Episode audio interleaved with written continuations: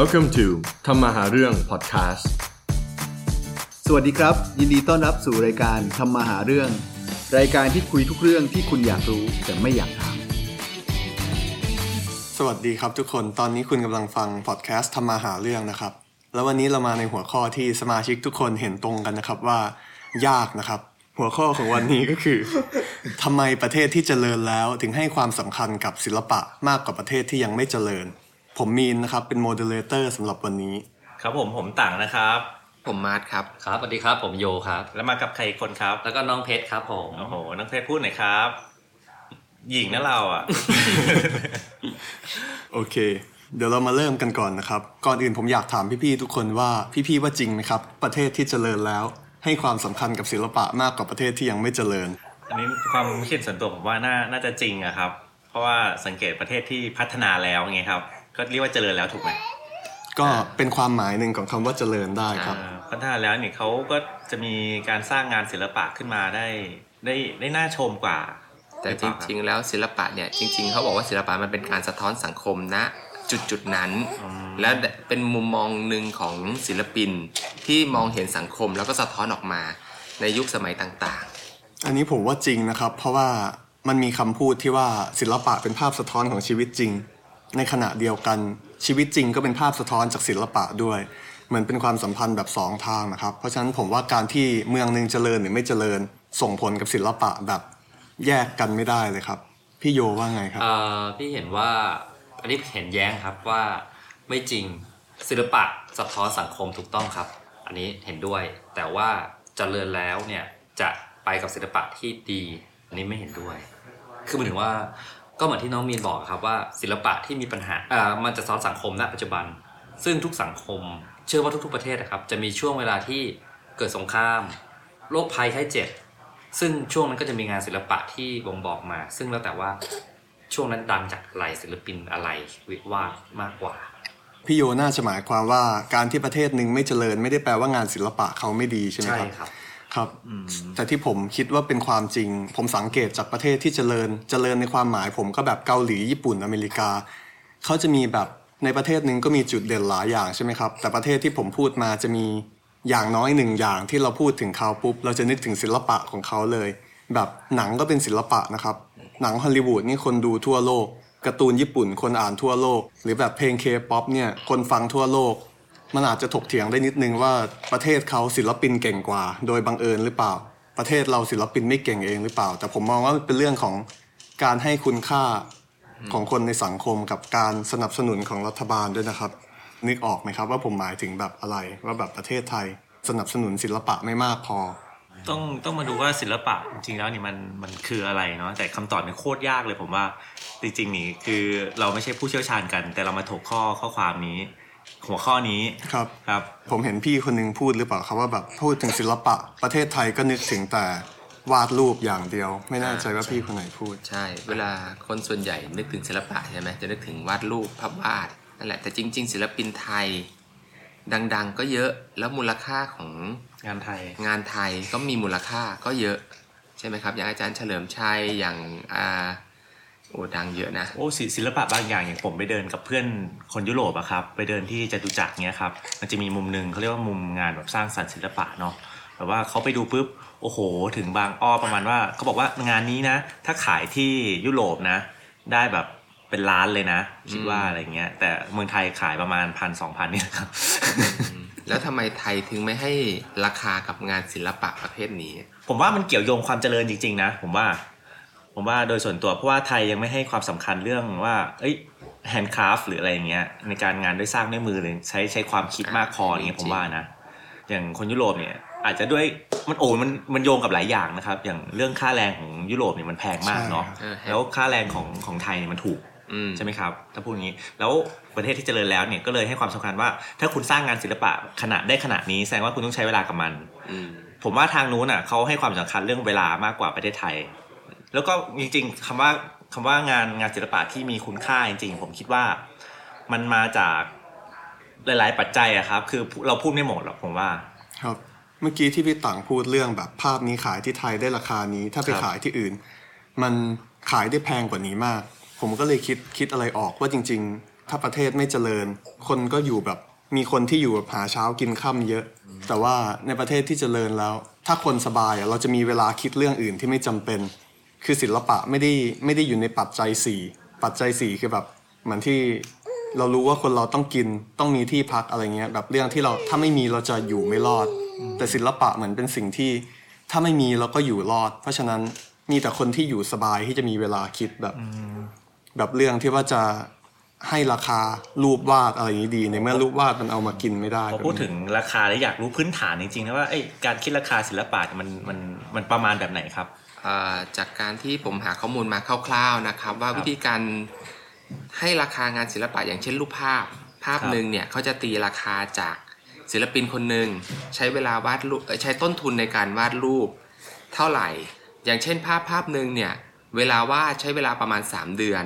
ใช้ค่าสีค่าผ้าใบประมาณ 30,000 บาทเขาก็จะให้ว่าอ่าอย่างนี้อย่างน้อยภาพภาพนี้ต้องขาย 30,000 บาท แล้วพอ เวลาที่ใช้ในการหาวัตถุดิบ อย่างเช่น หาแรงบันดาลใจในการภาพภาพนี้ใช้ต้นทุนเท่าไหร่อย่างเช่น ภาพภาพนี้ไปวาดที่เชียงใหม่เชียงราย ค่าเดินทางประมาณหมื่นหนึ่งอะต้นทุนก็เพิ่มอีก 1 0,000 บาท แล้วก็ศิลปินคนนี้เคยประกวดไหม ถ้าเคยประกวดมา ก็ให้ค่าฝีมือเขาในความสามารถที่เขาเคยประกวดมาอีกประมาณ 10,000 บาท ถ้ากับว่าภาพภาพเนี้ยขั้นต่ำควรจะขาย 50,000 บาทละ อะไรอย่างเงี้ยแล้วก็ภาพภาพเนี้ยมีการทำกี่ edition คือมีการทำซ้ำไหมมีการทำกี่ก๊อปปี้อะไรเงี้ยซึ่งบางทีภาพที่เป็นจิตรกรรมประติมากรรม มันไม่สามารถทำก๊อปปี้ได้ ถึงทำก๊อปปี้ออกมาก็ไม่เหมือนกับภาพแรกอยู่ดี ใช่ไหมครับ มันก็จะทำให้มูลค่าสูงขึ้นไปอีก แล้วก็ถ้าในอนาคตภาพศิลปินคนเนี้ยดังขึ้นไปประกวดอยู่ต่างประเทศ มีผลงานแสดงในต่างประเทศ ก็จะทำให้ภาพภาพเนี้ยราคาสูงขึ้นไปอีก อ่า นี่คือการให้ราคาของภาพวาดแล้วก็งานปั้นอะไรอย่างเงี้ยครับ จะประมาณอย่างนี้ ฟังดูมีระบบระเบียบกว่าที่ผมคิดทีแรกมากเลยนะครับ แต่ว่าพอพูดถึงเรื่องต้นทุนน้อยคนที่จะคิดถึง ส่วนใหญ่จะนึกถึงต้นทุนแบบราคาสีราคาผ้าใบอะไรแบบเนี้ยแต่ว่าไม่ค่อยมีใครให้ค่าว่าคนนี้เขาฝึกมานานเท่าไหร่ ตั้งแต่อายุเท่าไหร่กว่าที่จะวาดได้แบบนี้ จริงๆจริงงานศิลปะมันขึ้นกับราคาโอโอเคแหละว่าพวกวัสดุพวกอะไรอย่างเงี้ยอย่างที่พี่มาร์ทว่าเนี่ยมันก็มีราคามาเนาะแต่พวกงานที่แบบแพงแบบโอ้โหแพงแบบโอเวอร์อลังการเนี่ยมันขึ้นมาจากอะไรครับพี่มาร์ทว่าอ่าเหมือนมีภาพภาพหนึ่งจากที่ผมหาข้อมูลมาเนาะคือเป็นภาพกล้วยครับแล้วก็ติด เทปครับ ลงไปภาพภาพเนี้ยซื้อขายกันอยู่ที่อ่าหนึ่งแสนสองหมื่นหนึ่งแสนสองหมื่นเหรียญแล้วเขาบอกเอ้ยภาพแค่เนี้ยทำเองก็ได้ ก็ถามกับว่าแล้วทำไมคุณไม่ทำเป็นคนแรก การที่เอาสีสะบัดใส่ผ้าใบสาดมั่วๆเขาบอกว่าภาพภาพเนี้ยทำไมเป็นแสนเหรียญก็ทำไมคุณไม่ทำมันคือแรงบันดาลใจของศิลปินอะไรอย่างเงี้ยอืม จริงๆเหมือนประมาณว่าภาพพอพอศิลปินวาดมาภาพหนึ่งเนี้ยอืมบางทีแบบว่านักวิจัยแบบทั้งโลกนะมานั่งเถียงกันว่าตกลงเขาวาดเพื่ออะไรอะไรอย่างงี้เนอะสมัยก่อนเนอะเขามีแรงบันดาลใจอะไรอะไรใช่มามาอะไรอย่างเงี้ยไอ้ภาพนี้โอเคนะ คนคนทำยังอยู่ไงแล้วถ้าคนที่ตายไปแล้วเนี่ยพอวาดขึ้นมาปุ๊บเนี่ยหรือภาพหรือภาพในยุโรปเนี่ยถ้าวาดขึ้นมาปุ๊บเนี่ย คนสมัยนี้จะมานั่งเดากันมานั่งถกกันแบบไม่มีบรรจบด้วยครับว่าว่าตกลงมันพูดถึงอะไรมันสื่อถึงอะไร มีมีภาพภาพหนึ่งของของยุโรปครับผมจำชื่อศิลปินไม่ได้ แต่เป็นภาพของของคนวาดเนี่ยเขาเขาเป็นคนสเปนครับเขาวาดภาพมันเป็นภาพที่ดังมากเลยเขาเรียกว่าเป็นภาพที่โกลาหลมากเขาตั้งชื่อภาพเนี้ยว่าภาพเอ่อ princess หรืออะไรสักอย่างนั่นแหละโทษทีผมไม่ได้หาข้อมูลมาแต่ภาพเนี้ยเขาวิจารณ์กันว่าเขาวาดอะไรกันแน่ มันมีรูปผู้หญิงคนหนึ่ง เป็นเป็นเจ้าหญิงนี่แหละครับ แล้วก็มีคนรับใช้แล้วก็มีรูปของคนวาดเอง แล้วก็มีด้านหลังของรูปคนวาดเนี่ยจะมีเหมือนเป็นภาพวาด คนก็มาถกกันว่าในภาพวาดนั้นเนี่ยเขาคือใครเป็นกระจกหรือเปล่าหรือว่าเป็นเนี่ยจริง ๆ แล้วเนี่ยเขาวาดภาพในในบทความหนึ่งนะครับเขาบอกว่าจริง ๆ แล้วเนี่ยมันคือภาพวาดที่ออกมาจากสายตาของคนดู คือโหในยุคสมัยแบบนานมากอะครับศิลปินจินตนาการถึงขนาดนั้น ที่พี่พูดเป็นภาพของยุโรปภาพขอใช่งไหมยุคโรรับปครับภาพของยุโรป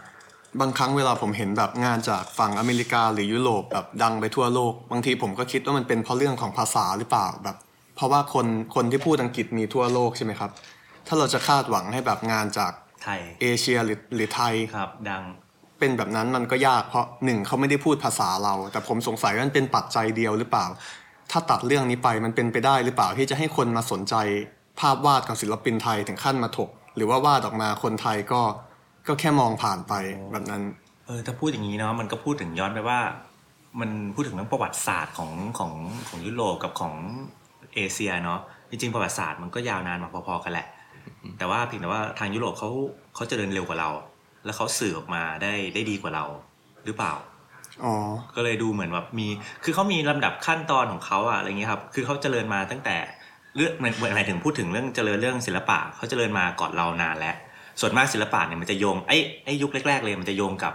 พวกศาสนาผมว่าถูกไหมครับ เพราะว่าพวกศาสนาในสมัยก่อนเนี่ยนะยุโรปเนี่ยรุ่งเรืองมาก รุ่งเรืองจนขนาดว่าทุกอย่างมันต้องแบบอลังการงานสร้างหรืออะไรอย่างเงี้ยใช่ไหมครับ ของไทยเองก็เป็นวัดไหมครับ ใช่ไหมในครับสมัยใช่กรุงศรีอยุธยาหรือสมัย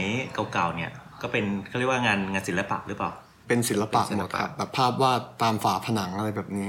ที่พี่ตังพูดเมื่อกี้ก็เหมือนกับศิลปะ หรือการให้ราคาของศิลปะมันแปรผันตรงกับความเจริญของประเทศนั้นจริง ๆ ในฐานะที่ผมเป็นคนผลิตงานศิลปะคนหนึ่งนะครับ ผมเลยอยากแบบปรึกษาให้ตัวเองละกันครับส่วนหนึ่ง พอจะมีวิธีไหนบ้างไหมที่ทำให้คนไทยแบบให้ความสำคัญกับศิลปะหรือให้ราคามากขึ้นพี่ๆคิดว่ายังไงครับ อาจจะในมุมของธุรกิจก็ได้ ผมว่างานงานศิลปะถ้า ถ้าจะให้ราคาจริง ๆอะก็คือคุณต้องดังก่อนอะ อย่างสมมติว่าคุณได้รับเชิญจากสมมติได้รับเชิญจากคนดังๆเงี้ยว่าเอ้ยไปทำงานแบบนี้ให้หน่อยงานแบบนี้เพราะงานศิลปะของยุโรปมันก็เกิดมาจากแบบนี้เหมือนกันใช่เพการราะบางที่คุณมีโปรไฟล์ใช่ที่ใช่ดีใช่มันจะทำให้การเรียกราคาของคุณได้มากขึ้นอ่าเหมือนอย่างเช่น ถ้าสมมติมีนเคยทำงานให้กับศิลปิน หรือร่วมงานกับศิลปินที่ดังขึ้น อย่างเงี้ยเวลาเลทคนจะมาจ้างมีนน่ะ เราก็สามารถขยับค่าตัวขึ้นได้อะไรอย่างเงี้ยครับผมอย่างเช่นอ่าอย่างเช่นอย่างผมจะจ้างสถาปนิกอ่าจ้างสถาปนิกที่มาทำออกแบบ ถ้าสถาปนิกธรรมดาไม่มีโปรไฟล์เราก็จะต่อราคากันสุดฤทธิ์แต่พอถ้าเป็นสถาปนิกชื่อดัง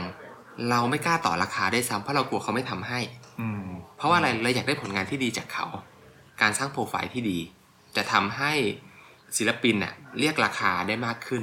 ครับนี่งั้นขอถามอีกคำถามหนึ่งว่า บางครั้งงานศิลปะมันมีหลายหลายประเภทใช่ไหมครับ แล้วบางครั้งมันอาจจะ polarize ไปหน่อยแบบมีเพลงอีสาน หรือเพลงแจ๊สที่ดูเหมือนกับเป็นขั้วตรงข้ามกัน แล้วมันเกิดการเหยียดว่าแบบเออประเทศเรารสนิยมไม่ดีเลยตลาดล่างอะไรแบบนี้ พี่คิดว่าคนแบบในประเทศที่เขาเจริญแล้วเขารสนิยมดีกว่าเราจริงหรือเปล่าครับผมว่าอันนี้ความเป็นส่วนตัวนะครับ คนต่างเท่าที่ผมสัมผัสกับคนต่างชาติมาเนี่ย เขาไม่มีใครมาเหยียดงานศิลปะเรานะครับ มีแต่คนไทยด้วยกันที่เหยียดกันเอง อืมใช่ผมว่ามันคือรสนิยม ถ้าเป็นเรื่องเพลงมันคือรสนิยมการฟังเพลงแค่นั้นเอง มันไม่มีว่าอันไหนสูงอันไหนต่ำอืมแล้วในเรื่องของความเปิดกว้างล่ะครับ อย่างแบบงานศิลปะ แบบที่พี่พูดว่ามีแบบกล้วยติดฝาผนังใช่ไหมครับ มันเหมือนกับเป็นอะไรที่แบบต่างต่างชาติเขาผมว่าส่วนใหญ่เขามองแล้วเขาไม่เข้าใจหรอก แต่เขากล้าที่จะพูดว่าอันนี้คืองานศิลปะ แล้วเขามาตีความกัน แต่ผมว่าถ้าทำอะไรที่คล้ายๆ กันในประเทศไทย คนอาจจะเสียดสีว่าแบบ มันไม่น่าจะเรียกว่าศิลปะด้วยซ้ำถ้าคนทำเป็นคนไทยนะครับ อืมก็เป็นไปได้ เพราะว่าเคยได้ยินนะคำพูดอาของผู้ใหญ่หลาย ๆ คนที่บอกว่างานศิลปะเนี่ยมันหาเลี้ยงชีพไม่ได้ศิลปินไส้แห้งอะไรอย่างเงี้ยเออผมเลยว่าเพราะว่าคนไทยอะมองค่าของศิลปะ ไม่ให้ราคา เรียกว่าไม่ไม่ให้คนไทยไม่ให้ราคากับงานศิลปะอืมตั้งแต่ต้นเวลาใคร จะทำศิลปะอะไรขึ้นมาเขาเลยดูว่ามันไม่ใช่การให้ราคา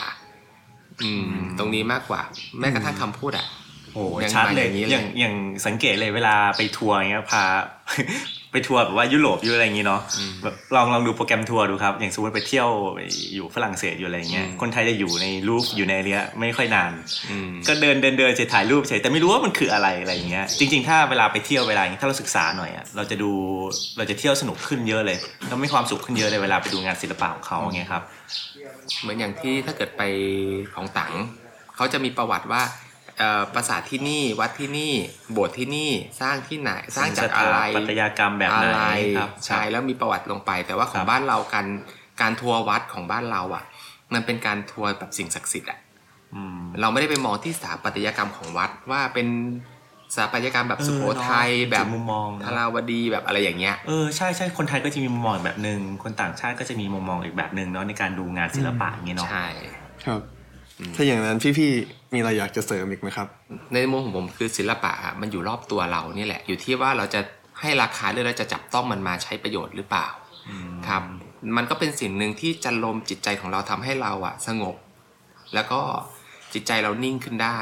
เนาะมันอยู่ที่เราเลือกมันมาใช้แบบไหน หรือเราจะทำมันในธุรกิจหรือเปล่า นี่ในมุมของผมครับ ครับงั้นสุดท้ายผมก็อยากจะฝากถึงคนเสพงานศิลปะ หรือว่าคนทำงานศิลปะ ถ้าคุณเป็นคนเสพผมอยากให้คุณแบบลองเปิดใจในสิ่งที่งานศิลปะประเภทที่คุณไม่เคยเปิดใจมาก่อน แล้วศิลปินเขาก็จะมีกำลังใจที่จะผลิตผลงานที่ดีขึ้นไปอีก ผลงานดีคนเสพก็จะยิ่งเปิดใจขึ้นไปอีก มันจะเป็นแบบความสัมพันธ์ที่ดีขึ้นเรื่อยอืมๆแบบนี้นะครับครับสำหรับวันนี้ก็ขอบคุณทุกคนที่ฟังนะครับขอบคุณครับขอบคุณครับขอณมากสวัสดีครับสวัสดีครับ